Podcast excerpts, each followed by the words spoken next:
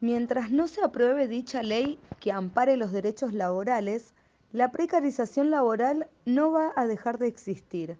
Por eso es muy importante visibilizar y apoyar esta problemática.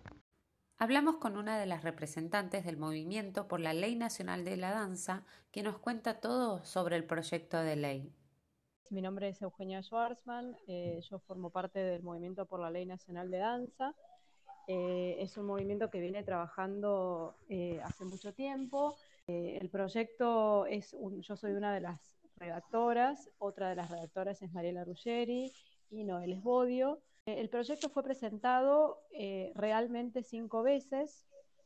Eh, es increíble, es un montón. Y en el 2018 eh, el proyecto es nuevamente presentado por la comunidad de la danza y esta vez también tiene una, participación en esa presentación la Asociación Gremial, que es la Asociación Argentina de Trabajadores de la Danza.